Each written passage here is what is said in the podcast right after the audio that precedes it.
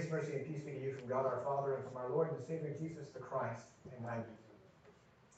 So again, we go back to that verse that my wife just shared also with you from 1 John chapter 4. It says in verse 9 and 10, and this love of God was made manifest among us. Love of God made manifest. It was revealed among us. How? Well, God sent his only Son into the world so that we might live through him. And this is love, not that we have loved God, but that He loved us and sent His Son to be the propitiation or atoning sacrifice for our sins, reconciling us to God. That's how it's manifested to us. We also know that from John chapter 3, verse 16. Would you say that with me? For God so loved the world that He gave His one and only Son, that whoever believes in Him shall not perish, but have everlasting life. Also, if we look at Philippians chapter 2, what we see here is a little bit more about Jesus. Jesus, who being in very nature God, did not consider equality with God something to be grasped, but made himself nothing. Remember how it says, if, if this is how God loves us, we also ought to love one another? Part of what God actually calls us to do, Jesus says that we are to deny ourselves, take up our cross, and follow him. Deny ourselves take up our cross and follow him. We want to be like Jesus. And what did Jesus do? Well, he made himself nothing, taking the very nature of a servant, being made in human likeness, and being found in appearance as a man, he humbled himself and became obedient to death, even death on the cross. Jesus was far more into his responsibilities than into his rights. And I believe he calls us to that same end. What does that look like for, for us now to let the love of God be made manifest in our lives. Now, I want to read a little story for you. And this one is from Brant Hansen in that book I'm enjoying very much called Unoffendable. I do encourage you to get it. I think you'll find a lot of good stuff in that book. Here's the story. A guy once asked me, Brant, to go with him to Indonesia to help people after the latest tsunami hit. I said yes. I had no idea what I was doing. We arrived in Banda Aceh two weeks after the destruction. Indonesia alone lost a mind-bending 200,000 lives.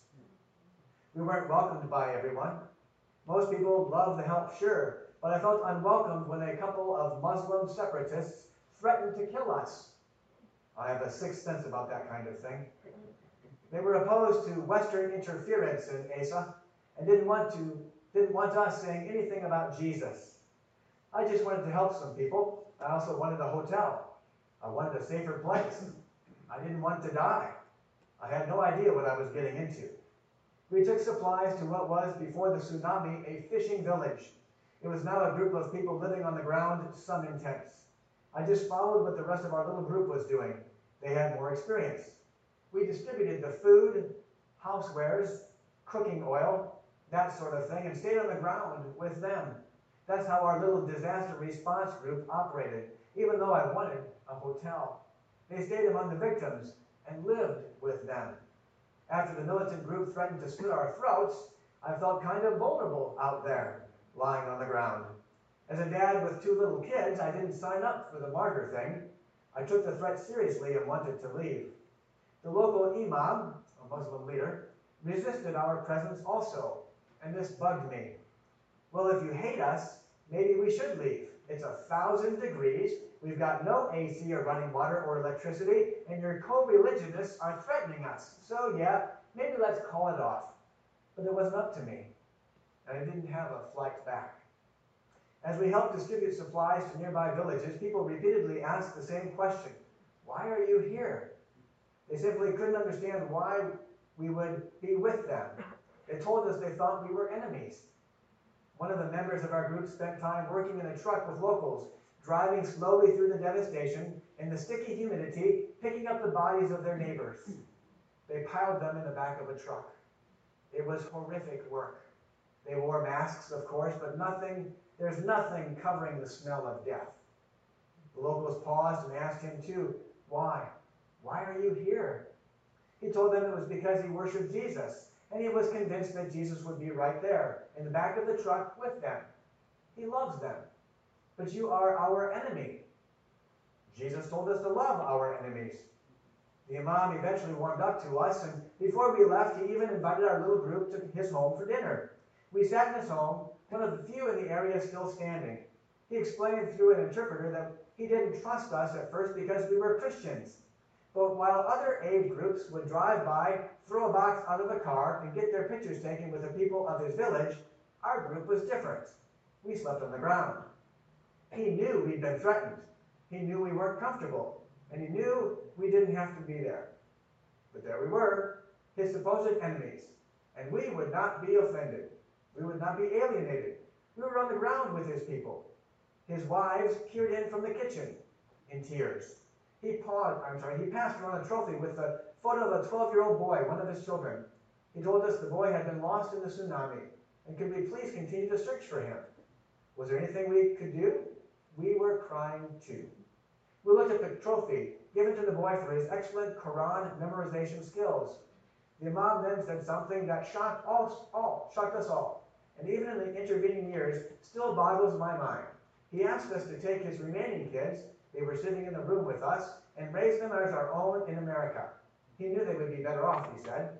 He offered us his children. We looked at each other. Did we just hear that right? We did, and we didn't know how to react. We were heartbroken by the desperation. We knew the legalities made the idea immediately impossible. I don't remember how that conversation ended. I know we left, and it hurt to leave. I remember all of us talking afterward about a lot of things, like how dangerous it might be for him to even make that offer, or how desperate they must be to survive right now. The most puzzling thing how is it even possible that someone could go from, you're my sworn enemy, you're not welcome here, to, I want you to raise my children? As I said, I'm still stunned. How does a heart change like that? The only thing I can think is he saw love. He knew we loved his people. I don't know what else does that. The love of God made manifest. If you look at the reading from Acts, what you have is Philip is moved by the Holy Spirit to be there with that Ethiopian. As that Ethiopian just got done worshiping in Jerusalem and is heading on his way back home. And God gives an opportunity to Philip to go and be with that man to show love by helping to express and explain what the scriptures are saying, an opportunity. What I want you to think about today is that the tsunami was an opportunity for Brant and many others to show love to people who were their enemies.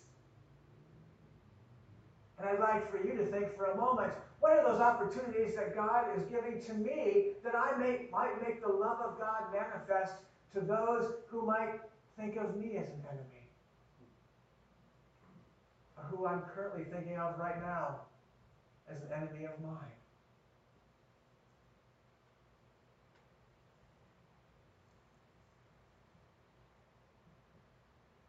You see, isn't this perfect? God so loved those, as I'm trained, we by nature, as we're born, are spiritually blind, we're spiritually dead, and we're spiritually enemies of God.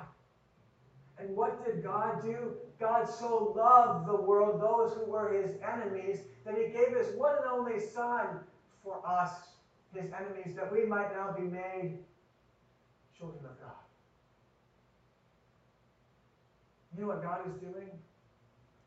He's providing opportunities for us. You might have an Ethiopian eunuch somewhere in your life who desperately just needs you to express, to explain the scriptures to him, to tell him about Jesus. And you know what? You can do it. You don't have to call your pastor. Okay? You can. I'd be glad to take that opportunity. But if you've been with me for a while, I hope you feel confident that you can talk about Jesus. You can tell him. This is what Jesus did. This is who he is. This is what he's done for me. And you can take the opportunity to let the love of God be manifest through you. You can let it be manifest through you as you call me. I'll be glad to talk with him about it or her. But I wonder, I just ask that you would take a moment.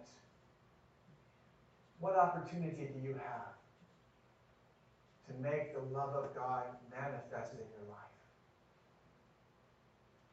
Is it with your kids or grandkids? Is it with a neighbor, co-worker, someone who lives in your building? Someone you see at the grocery store? We partner with Austin Disaster Relief Network. You know what they do? They see the disasters that we go through in life, like Snowvid or the, the Ice Age, whatever you want to talk, call it, okay? They take that as an opportunity to bring Jesus to bear, to let the love of Christ be manifest for them. That's part of it. But as you think about our lesson for today, we also have the, the mm. point of the, the John 15. And I want you to think about opportunities to make the love of God manifest in your life. And for that, does anyone enjoy praising God and living with a smile on your face when everything's going your way? Mm-hmm. Yeah, me too. I love it. It's like, yeah, God is good. Things are great. Have you seen how good God is? But I have this little difficulty that when things don't go so well, I don't do that very well. I really kind of struggle to let God be known and to say, God, you're great, even when life isn't going my way. You know what that John 15 talks about that? That's called pruning. Hmm? If you were a plant and I pruned you, you might say, oh, ouch. That hurts a lot. Did anybody say ouch this week with what was going on in their lives? I bet you did. Multiple times. Okay, throughout this week. Ouch, ouch. Every time you move, ouch. That's not helpful. Okay? Lots of pain, right, that we go through. And I wonder if we live in such a way as it says in 1 Peter 3.15.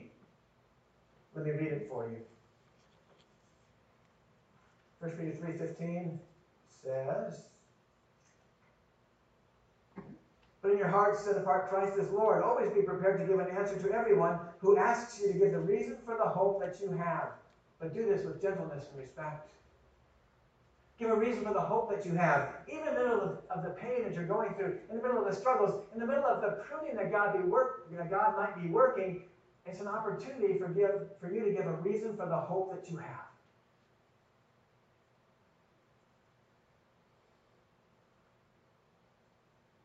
in the middle of all the things that go on in life, can we actually live different than the world to say, I have a reason to have hope in the middle of the distress? And I have a reason to have hope in the middle of the pruning because if we prune the plant, what's the goal? More fruit. More fruit. Oh, that sounds like that God actually has a purpose for us. Are you living these days knowing that God has made you his own and has a wonderful purpose for you? Even now? With whatever you're going through? He does. Remember what Ephesians 2, 8, and 9 talk about? We've been saved by grace through faith, not of ourselves, gift of God. Verse 10, for we are God's workmanship, created in Christ Jesus to do good works, which he's prepared in advance for us to do we are made to be those who are pruned to be even more fruitful, so that we might let the love of God be manifest. That's the fruit, right? Showing the love of God to others. An example I heard of this week, she gave me permission to share it with you. When I went to see Becky and her mom last week, I learned that her mom has some really bad bed sores. Really, really bad. So on top of everything else she has to deal with, she has those. And I think she was at a point where she was kind of done going to the hospital. Okay? Well, that's a lot to take on for Becky and for everyone who loves Barbara. But then Becky had this deal made. She's she's one who works to provide construction workers with the materials that they need. And one of the vendors, she had a big order and this vendor wasn't coming through, wasn't providing, wasn't providing. So it's out of her hands. She can't make that vendor do what the vendor promised to do. And so it's a struggle, a real struggle, a real struggle. And so she was concerned about losing that sale because the guy, a good friend of hers, said, just send it back. I'm done. So, mom that she loves, precious to her, really struggling. Big deal, a big business deal. It was a large, large deal. Okay? That was falling through. And you know what she did at that time? She said, Dear God, I'm sure she said different words than these, but something like this. Dear God, this is overwhelming. This is too much. I can't handle this. This is out of my hands. I this isn't how it's supposed to be. But I trust you. And I just trust that you will work what's right and best in this life. Right after that, her mom actually went into the hospital and found out that those bed sores might not be quite as bad as they first thought they were, and that there was some hope there. Then you know what the vendor did? The vendor said, oh, by the way, I see what I did that was really wrong. I'm going to do this and this and this to make up for that. And as soon as the vendor did that, the customer said, well, I not only want the big deal that I had before, but I'm going to add some other things to it. I wonder, does that happen every time? No. But I wonder, Becky didn't know that was going to come. She didn't know that. But what she did was, she said, I trust you, God, even when I can't understand it, it's just overwhelming for me. When she shared that story with me, how do you think I responded?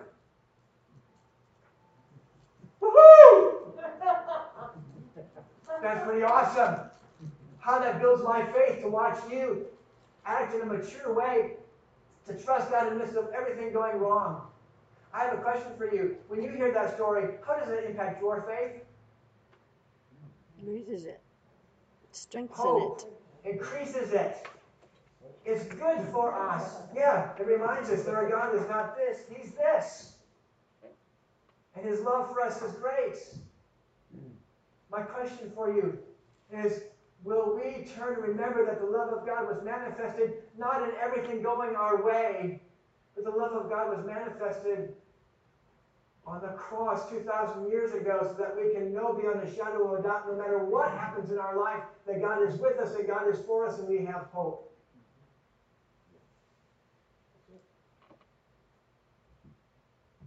Amen?